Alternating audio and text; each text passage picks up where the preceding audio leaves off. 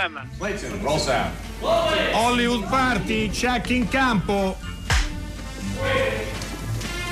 Action. Hollywood Party è la più grande trasmissione della radio dai tempi di Marconi.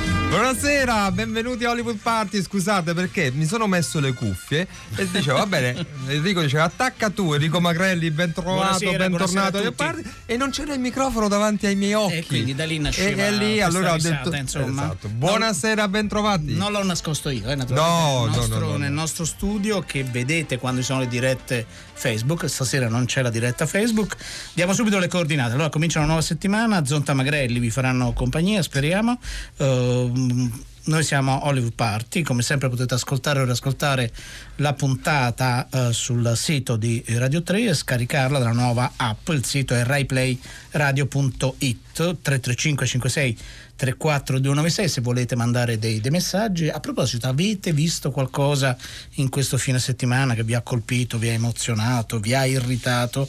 Eh, come sempre ci fa molto piacere sapere che cosa andate a vedere, anche per capire poi se alcuni film dei quali ci occupiamo o alcuni dei film dei quali non ci occupiamo, ma non per distrazione o per cattiva volontà, no, spesso le scalette si muovono in modo dinamico e flessibile e a volte noi possiamo recuperare Esatto. eh, delle questioni e lo faremo con due intorno a due film questa settimana, intorno a Van Gogh e intorno poi al film di eh, Assayas, il gioco delle coppie si chiama in italiano, vero mi pare? Il gioco delle coppie, Non riesco esatto. a memorizzare questo titolo, non Che non è un titolo No, particolarmente no, no, felice però va bene, Sì, insomma. di quelli memorabili. Di Da cosa che- cominciamo? Dagli incassi? Sì, ci sono delle novità. Volentieri, perché la novità, ne abbiamo parlato, abbiamo avuto ospiti, eh, alcuni degli attori della commedia Non ci resta che il crimine, che ha incassato un bel po', eh, infatti è il primo in questa classifica degli incassi, un milione, quasi non due milioni con 443 schermi da 0,1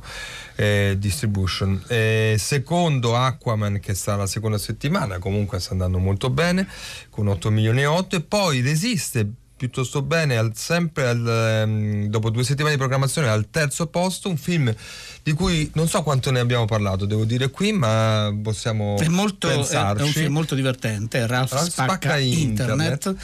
ed è naturalmente per i vostri nipoti, soprattutto per i vostri figli eh, più piccoli. È un cartone ehm, che utilizza naturalmente l'universo di internet e lo utilizza anche in modo molto, molto efficace. È un cartone davvero molto tradizionale. Personalmente sarà questa fase, fase di regressione senile, Mm. però preferisco questo tipo di cartone ai film con, con i supereroi che veramente mi, mi- mi spaccano le mascelle de- di sbadigli.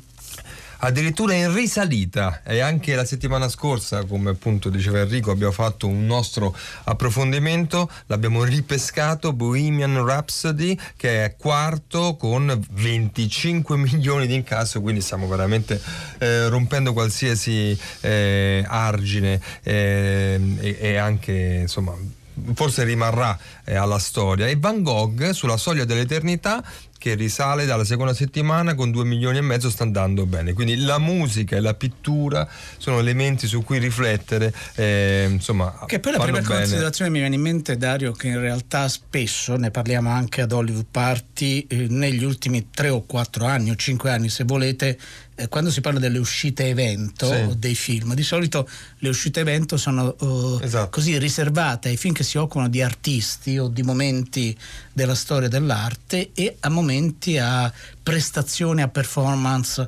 musicali, no? E quindi forse non c'è nessun legame diretto, no? Però è un dato, E è un invece dato oggettivo. secondo me qualcosa c'è, eh, qualche legame c'è perché non può essere proprio una coincidenza. Poi scorriamo City of Lies, City of Lies è una, um, thriller eh, con signori attori che è al sesto posto, La Befana Vien di Notte, I Moschettieri del Re eh, sono in leggera discesa, Attenti al Gorilla, nuovo film mh, di Luca Miniero è al nono posto e poi Vice. Ecco, concentriamoci un secondo su Benvenuti a Marvel di cui abbiamo parlato la settimana scorsa, mm, un film che eh, sta un po' stentando, anzi non sta andando molto bene, 227 copie e 281 mila euro, così come anche negli Stati Uniti, perché è un film che probabilmente deve un po' disegnare il suo pubblico, che non è scontato, non è un film per bambini, è un film per adulti ma non per tutti gli adulti, insomma per quanto sia un film molto interessante. No, no, è un film sicuramente molto interessante, chissà se qualcuno di voi lo, uh, lo, ha visto.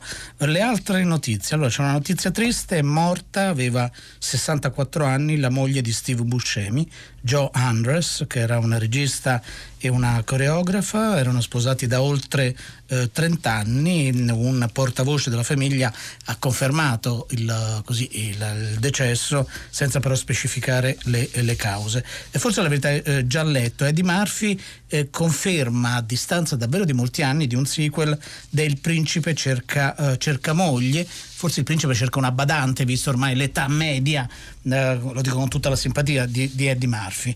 Mentre per i nostri ascoltatori, ma anche per gli amici degli ascoltatori eh, siciliani, ci fa piacere segnalare che il 26 e il 27 maggio, eh, gennaio, maggio sì, 26 e 27 gennaio, Nanni Moretti sarà in Sicilia per presentare Santiago Italia. Il film è già stato visto quasi da circa da 100.000 eh, spettatori e, e, Nanni accompagnerà il film a Siracusa, eh, a Modica, eh, sarà poi a, um, al cinema Odeon a, a, Catania. Questo è il 26 e 27 gennaio. Allora, sono arrivati alcuni messaggi legati ai film di cui stiamo parlando. Silvia ci scrive nel fine settimana ho visto sia Van Gogh che Benvenuti a Marvel, quindi molto attiva Silvia. Mi sono piaciuti entrambi. Il film su Van Gogh è davvero notevole, sia per quanto riguarda la sceneggiatura che per l'inquadratura. Ma di questo film ne riparleremo in questi giorni. Uh, abbiamo altre notizie?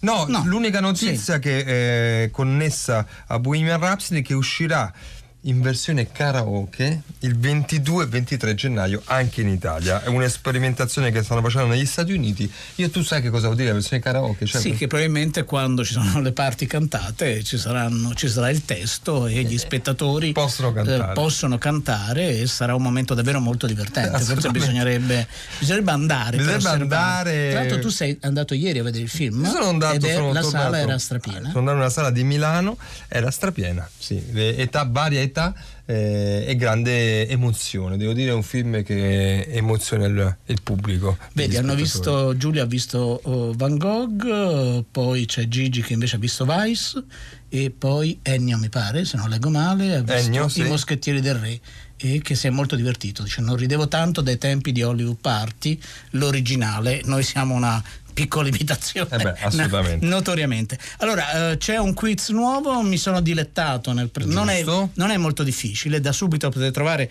sulla nostra pagina Facebook. Eh, vorremmo arrivare a 17.000 like, eh, così nel giro di qualche mese, diciamo entro la primavera, ci farebbe davvero molto, molto piacere. E, ehm, trovate già l'indizio bonus che poi naturalmente condivideremo con tutti. 800 050 333. In questo film il protagonista non ha un quattrino, è al verde.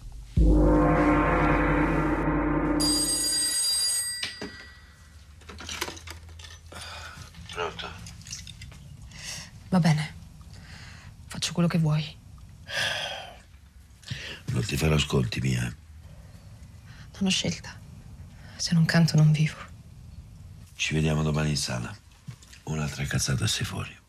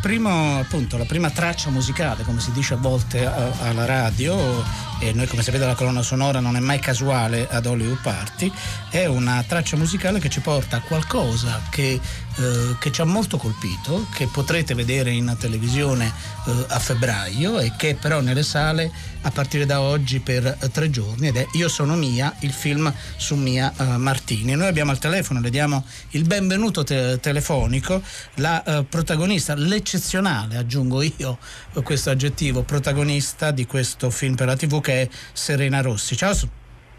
Ciao. Ciao, ciao, benvenuta. Tutti. Grazie, che belle parole. Grazie. Eh, ma questo è quando. Beh, sono, conseguono alla, alla performance eh, attoriale, come si vuol dire, ma è anche canora, la performance artistica, ecco, complessiva che hai insomma, fatto per questo film, il cui titolo è già bello. Io sono, eh beh sì, io sono mia ovviamente... Un motto che dovremmo... Eh sì, fare, no? beh, tanto era io sono mia era un motto femmin- delle femministe negli anni 70 e poi era anche il titolo di un film eh, di Sofia Scandurra, un film del Ma 78. Guarda, me l'ha detto al Sì. telefono Elena Sofia Ricci poco tempo fa. Esatto. Allora, eh, devi sapere, questo devi sapere, insomma, eh, dico ai nostri ascoltatori, tu lo saprai, che è eh, un film di Sofia Scandura che è un po' rimasto nella storia del cinema italiano perché è uno dei primi film che aveva la crew e il tutto al femminile, quindi direttore della fotografia, montatore, eh, insomma è stato un esperimento eh, e poi racconta comunque una storia legata a quella dimensione di riappropriazione diciamo eh, femminile. Io sono mia invece gioca secondo me anche con questo e anche con il nome meraviglioso ovviamente di Mia Martini che Sì, apprendiamo, nome nome d'arte esatto che scopriamo. Sì, lei si chiamava. Domenica, aveva altri nomi anche, aveva un nome lunghissimo. Domenica detta Mimì, eh, il suo primo produttore le disse tu sei una forza della natura ma il nome Mimì Bertè ehm, non funziona, dobbiamo trovare un nome che sia anche internazionale, quindi tra pizza, spaghetti e Martini scelsero Martini come cognome e il nome doveva iniziare con la M perché portava fortuna in quel tempo anche avere nome e cognome con la stessa iniziale. No, que- quello, Martini. quello è vero. Eh, Serena, Serena Rossi, quando ti hanno proposto il film che è diretto da Riccardo Donna, come dicevamo Sì. andrà in onda eh, proprio a, a febbraio Sì. su uno dei canali Rai, credo Rai 1. Su Rai 1, sì. La tua prima reazione qual è stata? Oh mamma mia, io non come faccio perché era una sfida veramente tanto grande, tanto grande. Ehm, però ho pensato anche che era veramente per me un'occasione unica, irripetibile e un grande anche onore in realtà quello di poter ridare vita ad un artista pazzesca che ha avuto una vita troppo difficile, che non meritava.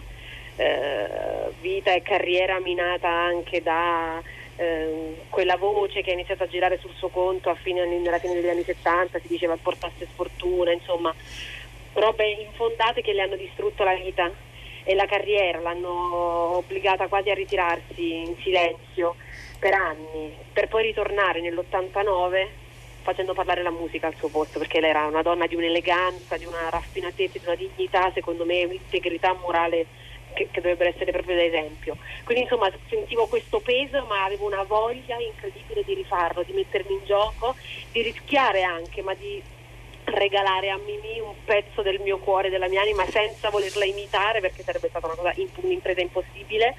Ho cercato di interpretarla, di conoscerla il più possibile, ho fatto un lavoro di ricerca, di preparazione lungo mesi e mesi e mesi per eh, appunto interpretarla, per vivere i suoi dolori, vivere, vivere, con lei le sue gioie, i suoi successi, le sue canzoni, è stato un viaggio bellissimo, quindi c'è tanto del mio cuore in questo film e di questo sono orgogliosa. Uh, Serena, Serena Rossi, ascoltiamo proprio una scena da Io sono mia, sì. il film su Mia Martini. Okay. Il tuo ultimo disco è andato male, lo sai perché? Lo sapete benissimo perché il mio disco è andato male. Non c'è stata promozione, una distribuzione ridicola. Perché non sono andata al festival bar? Perché non riesco ad andare a Sanremo? Perché non ti vogliono, Mia. E non ti vogliono per questa storia. Dillo. Finisci la frase. Sta diventando un problema, Mia. Ti sembrerà assurdo, ma è così. Mi volete dire che non vado nelle trasmissioni, non partecipo ai concorsi e i miei dischi non vendono perché qualcuno ha messo in giro la voce che io porti sfortuna? Ma siete pazzi? La voce circola mia e non fa bene né a noi né a te. Potremmo fare un disco di segno diverso. Qualcosa di più allegro, di più luminoso. Eh, I colori scuri, il nero, il viola. Lo sai com'è questo mondo, ci vuole poco alimentare certe voci. Un po' più di femminilità, non guasterebbe. Ma sì, certo, magari una scolatura più profonda, una bella minigonna, no? Hai delle belle gambe. Guarda Loredana, lei questi problemi certo non ce li ha. Ma come vi permettete? Io sono un artista e voi non siete niente. Ecco, questo è un passaggio di Io sono Mia, il film su Mia Martini, eh, che in questi giorni, lo ripetiamo, è nelle sale, eh, oggi, domani e dopodomani, e questa formula eh, che è stata già utilizzata altre volte, non per tutte le fiction Rai, ma solo per quelle che evidentemente i produttori e i distributori ritengono eh, avere una possibilità anche in sala. È successo per esempio eh, per il film eh, su De André. Mia Martini in qualche modo è nella scia no? di, questa, di, queste narrazioni musicali di questi grandi artisti della musica italiana molto popolari e poi la storia di Mia Martini ecco come ci ricordava Serena Rossi è così straziante per certi momenti e particolare che meritava eh, assolutamente questo ricordo eh, Serena Rossi le tue performance canore sono pazzesche eh, come fai? no va bene questo eh, lo fai perché sei brava. Eh, qual, la domanda invece è qual era la, secondo te, caratteristica eh, eh vocale dire, di Mia Martini, secondo te, dal tuo punto di vista? Guarda, se pensiamo a Mia Martini, pensiamo ad una donna innanzitutto estremamente malinconica, triste e tormentata e con una voce graffiata.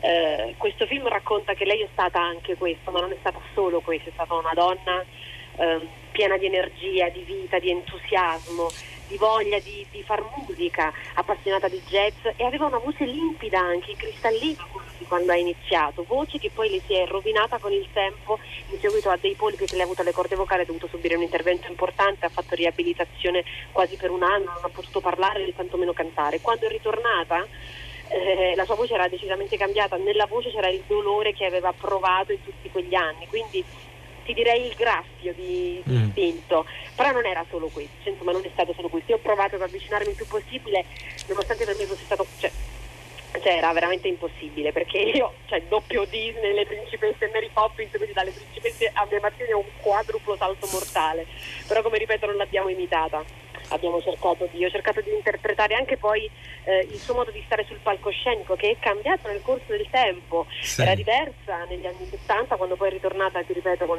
la voce così spaccata, stava sul palcoscenico, aveva una tensione proprio nel corpo anche perché aveva paura di rovinarla di nuovo, di farsi di nuovo male, quindi si aggrappava al microfono, quindi se l'ascolti solo la mia performance musicale dici vabbè non è mia Martini, però se poi vedi la scena e vedi come sta in scena anche personaggio insomma si evoca lei secondo me.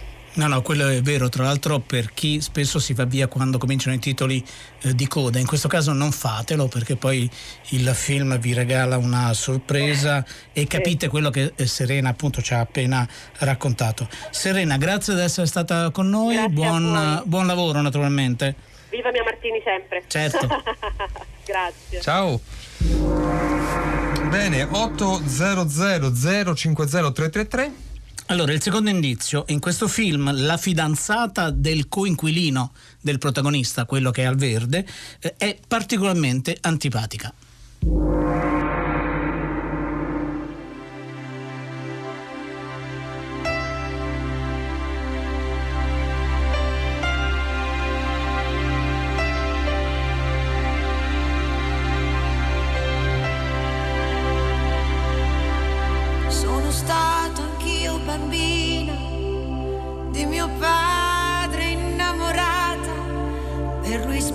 Sbaglio sempre sono la sua figlia sgangherata.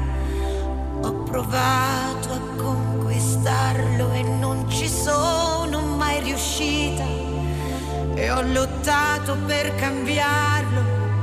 Ci vorrebbe un'altra vita, la pazienza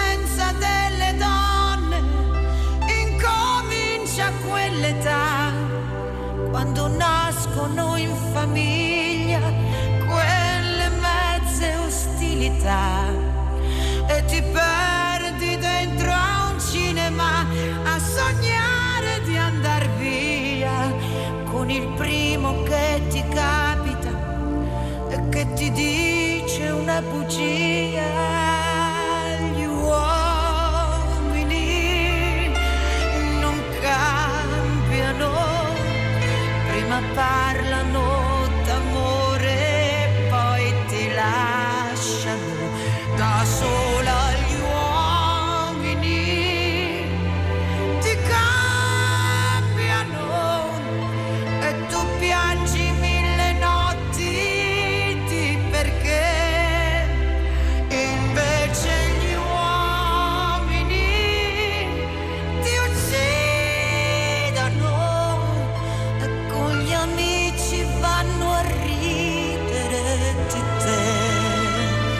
Questa è la voce graffiata, come l'ha definita Serena Rossi poco fa, di Mia Martini che cantava Gli uomini eh, non cambiano. Eh, stanno scon- arrivando diversi messaggi, Tanti, i tanti. nostri ascoltatori sono andati al cinema perché i nostri E ascoltatori vedono, sono pazzeschi. vedono tanti film diversi Sì, anche, no? Quello è un dato esatto. interessante. è una ascoltatrice, Gabriella, ci dice questo fine settimana ho visto Una notte di 12 anni, veramente molto toccante e commovente, poco pubblicizzato, peccato, merita moltissimo sia il film sia conoscere la storia vera di alcuni personaggi. Noi ne abbiamo parlato, eh, cara Gabriella, martedì scorso lo puoi recuperare l'intervista che abbiamo fatto con il regista eh, del film, eh, con la quale la puoi trovare nel podcast di- de- del nostro programma.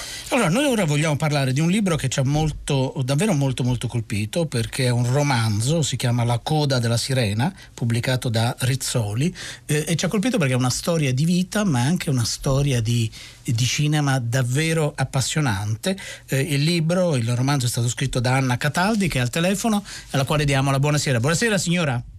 Buonasera, ma sono felice che vi abbia colpito il mio libro. molto signora, molto, è, una- è un'avventura straordinaria.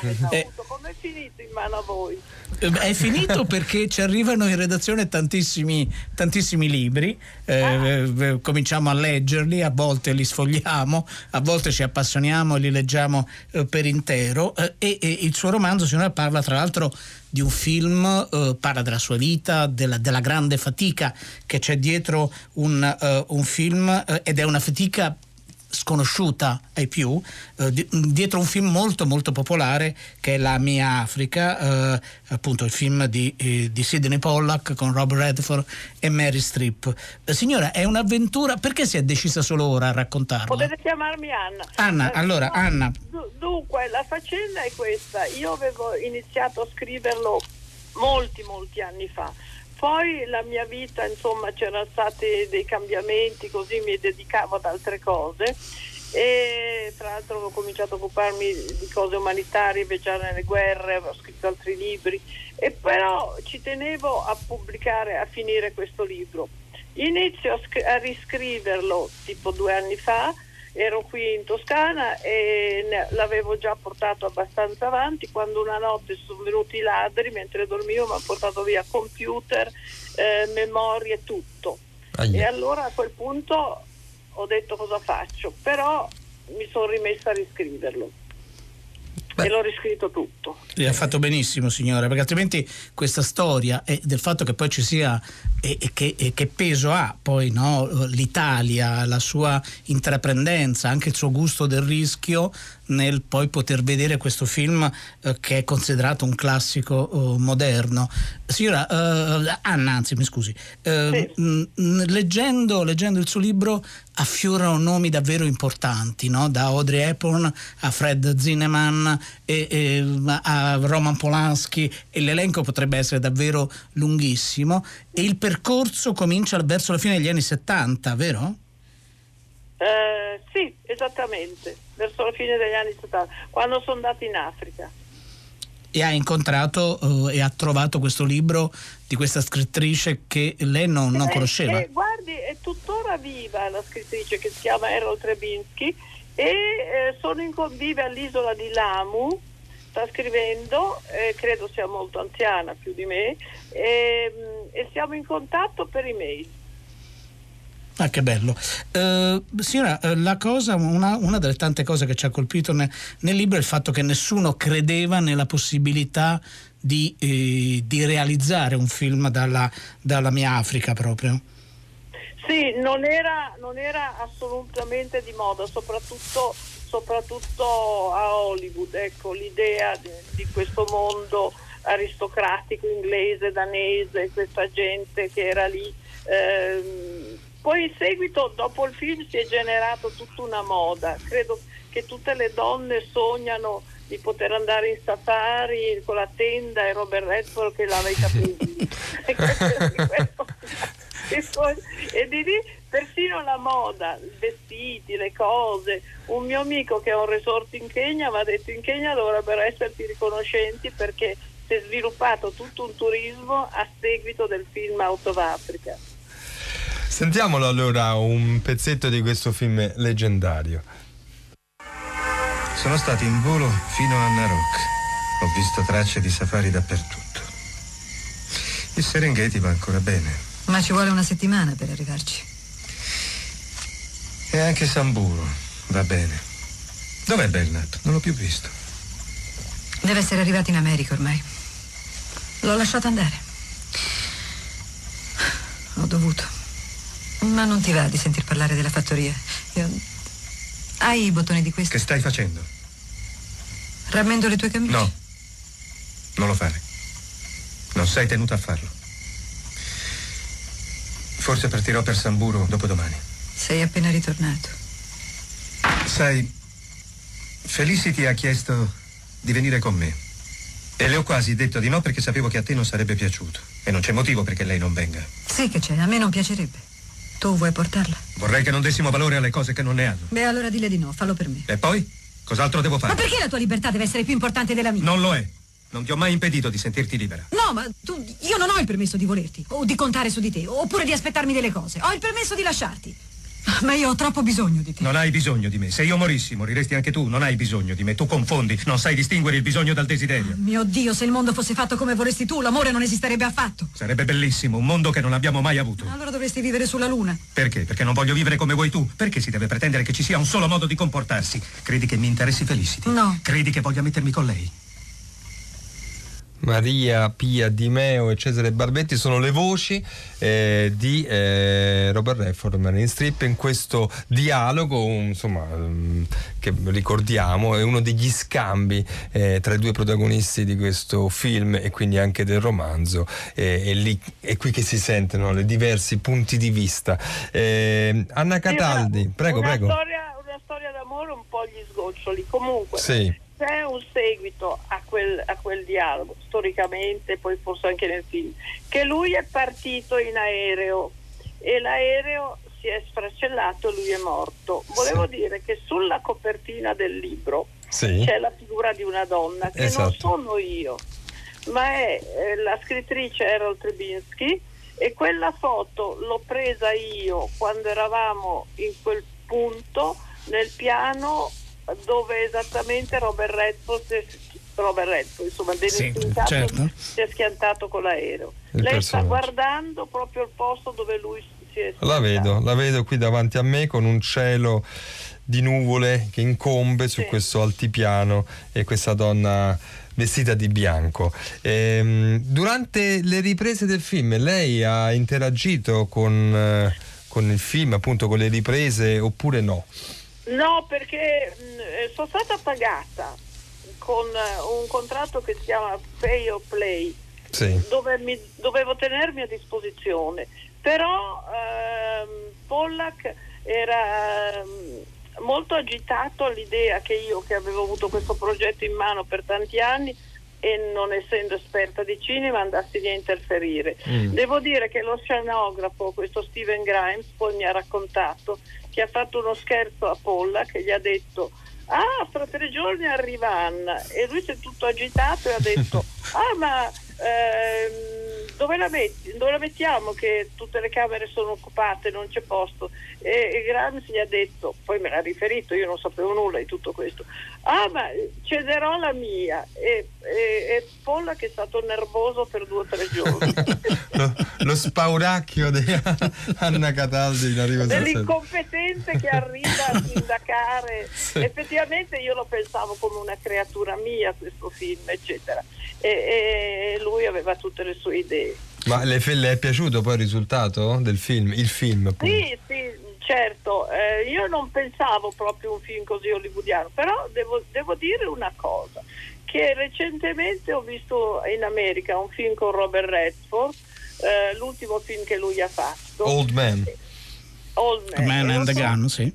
e l'ho trovato uno straordinario attore. Non avevo mai pensato che fosse così bravo, ma era bravo. Si vede che era troppo bello per No, è, che- è- è vero, bello e bravo. È vero, Anna, per, mo- per molti anni, ma eh, lui infatti ha rilasciato un'intervista non molto tempo fa, eh, un'intervista video per un giornalista del New Yorker, molto interessante, la, la si trova online, online, e lui diceva che finalmente ora eh, guardano come recita, no? per cui alcune volte è bravo, alcune volte forse un po', un po' di meno, per troppi anni hanno guardato solo il suo aspetto, eh, il suo aspetto fisico. Sì, questo, questo film Old Man lui ha tutte le rughe, ha l'aria vecchissima, non ha, non ha l'aria assolutamente di uno che vuole ringiovanirsi ed è bello, devo dire, è bravissimo. Per cui mi sono molto ricreduta recentemente su Robert Redford. E, e secondo lei Mary Streep, lei avrebbe voluto, lo racconta nel suo,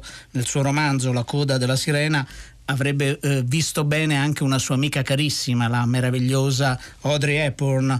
Eh, secondo lei Mary Streep... eh, Mary Streep ehm, nell'edizione soprattutto inglese ha questa qualità incredibile di prendere gli accenti il- l'inglese, tutti i danesi sanno benissimo l'inglese, lo scrivono perfettamente, ma lo parlano con un accento speciale e, e Meryl in quel film nell'edizione inglese imita a perfezione l'accento danese, devo dire.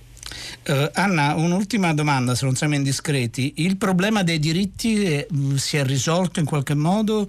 O, o No, no? io ho ricevuto recentemente dal mio avvocato di New York, è ancora vivo anche lui, stranamente, una, una lettera dove dice che un gruppo di persone ha fatto una class action, quelli che si considerano di non aver ricevuto, questo film ha guadagnato moltissimo, che non pensano di aver ricevuto i profitti come avrebbero dovuto ricevere. Fra cui, non so se nella class action, ma fra cui c'è anche Meryl Streep, perché gli unici due che hanno avuto i, i- i gross profit sono Robert Redford e il povero defunto Sidney Pollack. Io poi eh, sono stata a New York, ho parlato con il mio avvocato e gli ho detto, senta, questi dicono che pagano loro tutte le spese legali, vabbè, mi metto anch'io nella class action, non so Certo. se ho molte speranze, però ho detto, molte delle persone che protestano probabilmente non sono neanche più vive. E, e lui mi ha detto ah beh ma ci sono gli erreti ossia quando c'è una class action posso continuare all'infinito All'infinito. Eh, Anna Cataldi, è stato un piacere ascoltarla. Vi consigliamo di leggere La coda della sirena proprio perché, pubblicato da Rizzoli, proprio perché scoprirete un, un pezzo di storia importante che è dietro o dentro questo, questo film. Buona serata, grazie. grazie mille è stato un piacere sentirvi Grazie. Oggi è arrivata la posta. Un amico mi scrive questo. I Masai hanno riferito al commissario del distretto di Ngong che molto spesso, all'alba e al tramonto, hanno visto dei leoni sulla tomba di Finch Hatton. Un leone e una leonessa sono stati là, accovacciati sulla tomba, per molto tempo. Dopo che tu sei andata via, la terra intorno alla tomba è stata spianata. C'è una specie di terrazza. Credo che questo spiazzo sia un posto molto gradito ai leoni. Da lassù possono vedere tutta la pianura e le loro prede. A Dennis questo piacerà molto. Devo ricordarmi di dirglielo. Questo è il terzo gong, terzo indizio 800 050 333. Allora vi do il terzo indizio, anche l'indizio bonus. Il terzo indizio a questo film, al film misterioso di oggi, si ispira un reality show di un notevole eh, successo. E l'indizio bonus, in questo film siamo in una scuola elementare.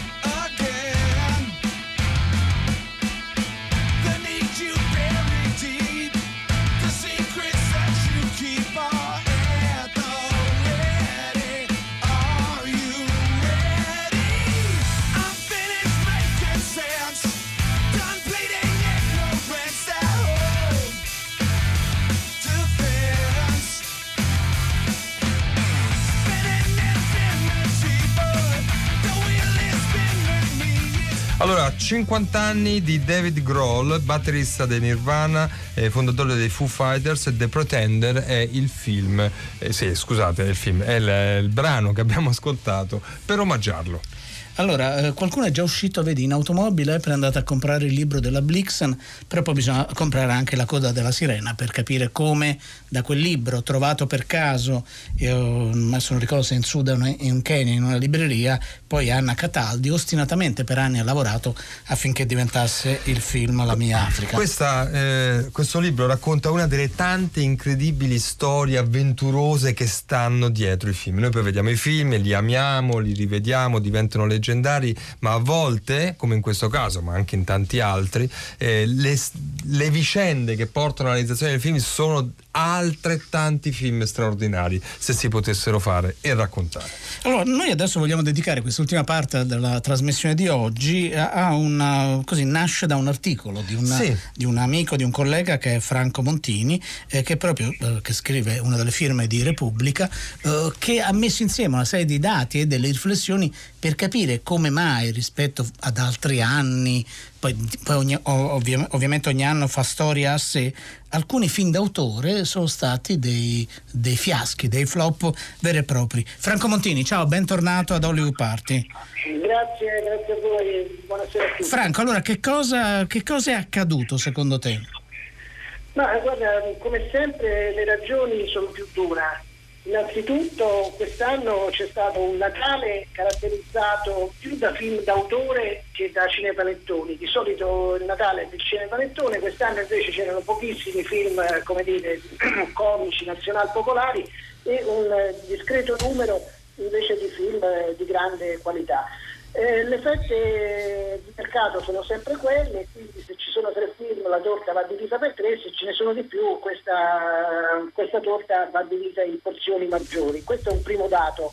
Eh, come sempre eh, voglio dire la distribuzione italiana non brilla per politiche particolarmente intelligenti, no? sappiamo ci sono periodi di eccesso di prodotto, periodi di mancanza di prodotto, insomma il Natale quest'anno si è un po' caratterizzato, questo è un primo elemento. Il secondo elemento è che secondo me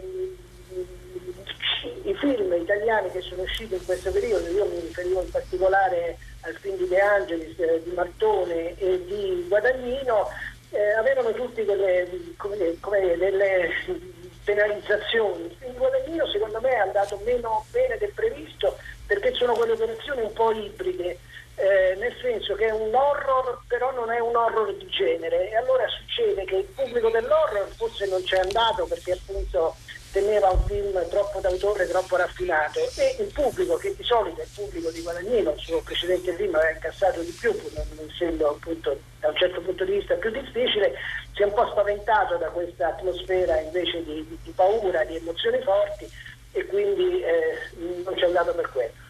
In altri casi ho l'impressione che ci sia da parte degli autori italiani una, eh, dire, un desiderio di eh, un'ambizione di sorprendere eccessiva, no? eh, come se certi film, ogni scena il regista volesse dire guarda come ti sorprendo. Ecco, a volte questa eccessiva mh, attenzione sulla messa in scena, sulla sorpresa, eccetera, va un po' a scapito invece di, una mh, narrazione più, più lineare, più comprensibile, eccetera. E questo credo che abbia in qualche modo penalizzato sia Martone sia De Angelis. Eh, Franco, eh, una domanda lampo. Eh, ma è possibile che questi film, secondo te, in un altro momento della stagione avrebbero avuto un successo maggiore? Ma io sono sempre dell'idea che se un film va a un grande festival, nel caso di eh, Guadagnino e nel caso di Martone la cosa è successa perché come sapete erano entrambi in concorso alla mostra di Venezia, tenerli poi congelati per due, tre, quattro mesi non aiuta il film. Se un film va a un grande festival deve uscire subito dopo. Eh, io non so per quali motivi ce ne saranno stati anche magari giustificabili. Questi due film invece usciti, presentati a settembre a Venezia sono usciti appunto a fine anno, sì. anzi nel caso di Guadagnino all'inizio dell'anno. Eh, è una cosa che l'esperienza dovrebbe insegnare. Io ricordo anni fa eh, Reality di Garrone fu tenuto, andò a Cannes e poi uscì a settembre e il film non andò bene. Sì. Sono convinto che se fosse uscito sull'onda successo di Cannes avrebbe incassato di più. Di più sicuramente. Franco Montini, noi ti ringraziamo molto e ascoltiamo insieme Suspiria di Guadagnino. Uno e due e tre. E uno e due e tre e uno e due e tre e uno e due e tre e uno e due e tre. E uno e due e tre. E uno e due e tre. E uno e due e tre. E uno e due e tre. E uno è una merda! È una vera merda! Va bene facciamo dieci minuti di pausa. Non avete rispetto neanche per le vostre bugie. Missiva nova no no no no non fa niente. Meglio parlarne. Patricia se n'è andata, Olga, e non sappiamo dove. Non poteva mica dirci dove andava a nascondersi. A qualcuno l'avrebbe detto. Sappiamo che lei frequentava delle persone in cerca di obiettivi. E sappiamo che c'è stata un'altra bomba a Kreuzberg ieri. Non lo farebbe mai. Shh, shh, shh. Viveva delle sue convinzioni. E questo è da ammirare e basta. E c'è così tanto da cambiare in questo mondo. E se vuole vivere in uno scantinato a riempire bottiglie di benzina, è una sua scelta. E ci si spezzerà il cuore se la polizia la uccide. Voi manipolate ogni cosa. Lei non si fidava di voi perché siete delle ipocrite. Accompagni Olga in camera sua, per favore. No, mi Stanner! Chiami a Olga un taxi! Ne ha abbastanza. E adesso va a fare le valigie e poi se ne va da questo covo di cagne rabbiose!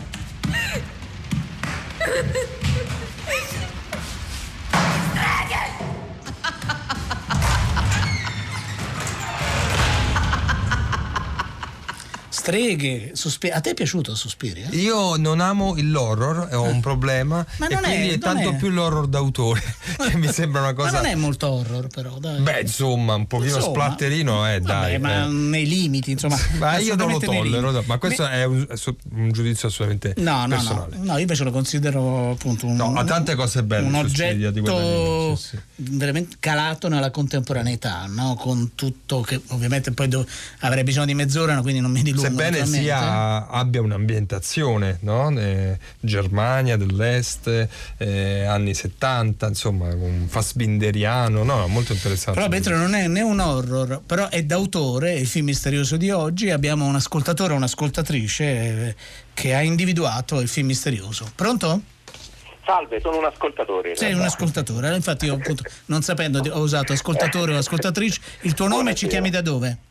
Edoardo e chiamo dalla provincia di Frosinone. Ah, Edoardo, allora qual era il film non misterioso? Il film è School of Rock. Ah, che bravo! Allora, il film del Eh. 2003 di Richard Linklater con un grande Jack Black che era stato dentro questo studio proprio a parlare del film quando il film era uscito. Quale ti ha aiutato? Quale degli indizi è stato decisivo?